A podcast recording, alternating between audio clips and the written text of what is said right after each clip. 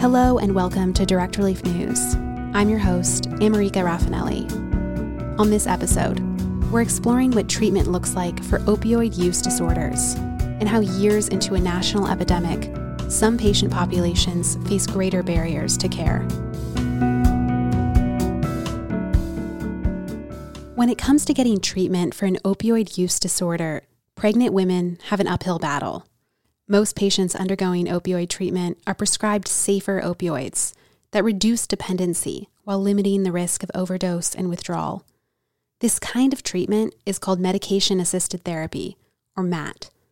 But with pregnant women, providers can be hesitant to administer opioids. According to a study out of Vanderbilt University, pregnant women are 20% less likely than non pregnant women to be accepted for medication assisted therapy. In the beginning, I was so scared as a new addiction provider to write my first prescriptions for medication assisted therapy to pregnant women. Dr. Linda Thomas Hemak is a board certified addiction medication specialist and CEO of the Wright Center in Scranton, Pennsylvania. Pennsylvania was hit particularly hard um, by the opiate epidemic that really has plagued, terrified, and challenged America. In 2016, the Health Center launched a comprehensive opioid treatment program to address the growing crisis in their community. They quickly realized a number of patients were pregnant and had specific needs, from prenatal care to job support. And so, a new program was born.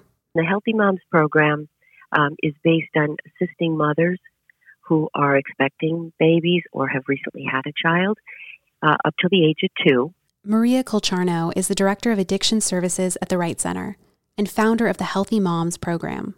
We have 144 moms currently through the end of August that we served in the Healthy Moms program, and actively we have enrolled 72.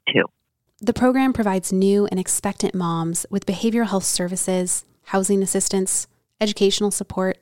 Providers have even been delivering groceries to moms' homes during the pandemic. But the crux of the program is medication assisted therapy. Moms in the program are prescribed an opioid called buprenorphine. Unlike heroin or oxycodone, the drug has a ceiling effect. If someone takes too much, it won't suppress their breathing and cause an overdose. Nonetheless, it's chemically similar to heroin, which may raise eyebrows. But while some substances, like alcohol, have been shown to harm a developing fetus, buprenorphine isn't one of them clearly there are medications like um, alcohol that are teratogenic, right?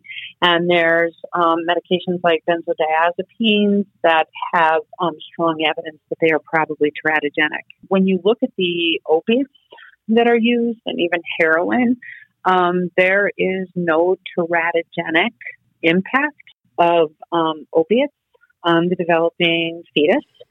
So, Opioids like buprenorphine can be safe for pregnant women. What's not safe is withdrawal. If someone is abusing heroin, overdose is likely. In order to revive them, a reversal drug called naloxone is used, which immediately sends the person into withdrawal.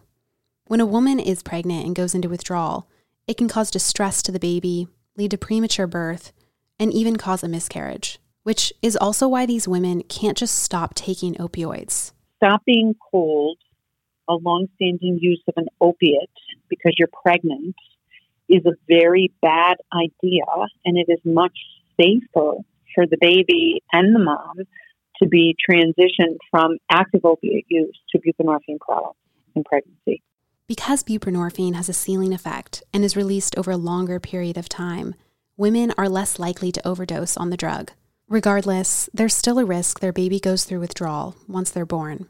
For newborns, withdrawal is called neonatal abstinence syndrome, or NAS. Babies may experience seizures, tremors, and trouble breastfeeding. Symptoms usually subside within a few weeks after birth. Fortunately, the syndrome has been shown to be less severe in babies born from moms taking buprenorphine versus those using heroin or oxycodone. That's according to Kolcharno, who's been comparing outcomes between her patients and those dependent on opioids but not using medication assisted therapy. Babies born in the Healthy Moms program, we're finding ha- are released from the hospital, have uh, better APGAR and Finnegan scales, which is the measurement tool for NAS, is is, is called a Finnegan scale, and it it correlates all the withdrawal symptoms to identify where this baby's at. But NAS is not the only concern women have postpartum. During and after delivery, doctors often prescribe women painkillers. For those with an opioid dependency, these drugs can trigger a relapse. Dr. Thomas Hemak says preventing this kind of scenario requires communication. The Wright Center works with their local hospital to ensure OBGYNs are aware of patients' substance use history. We want the doctor to know that this may be somebody that you're really sensitive to when you're offering peripartum or postpartum pain management. That way, doctors know to tailor patients' postpartum medication regimens.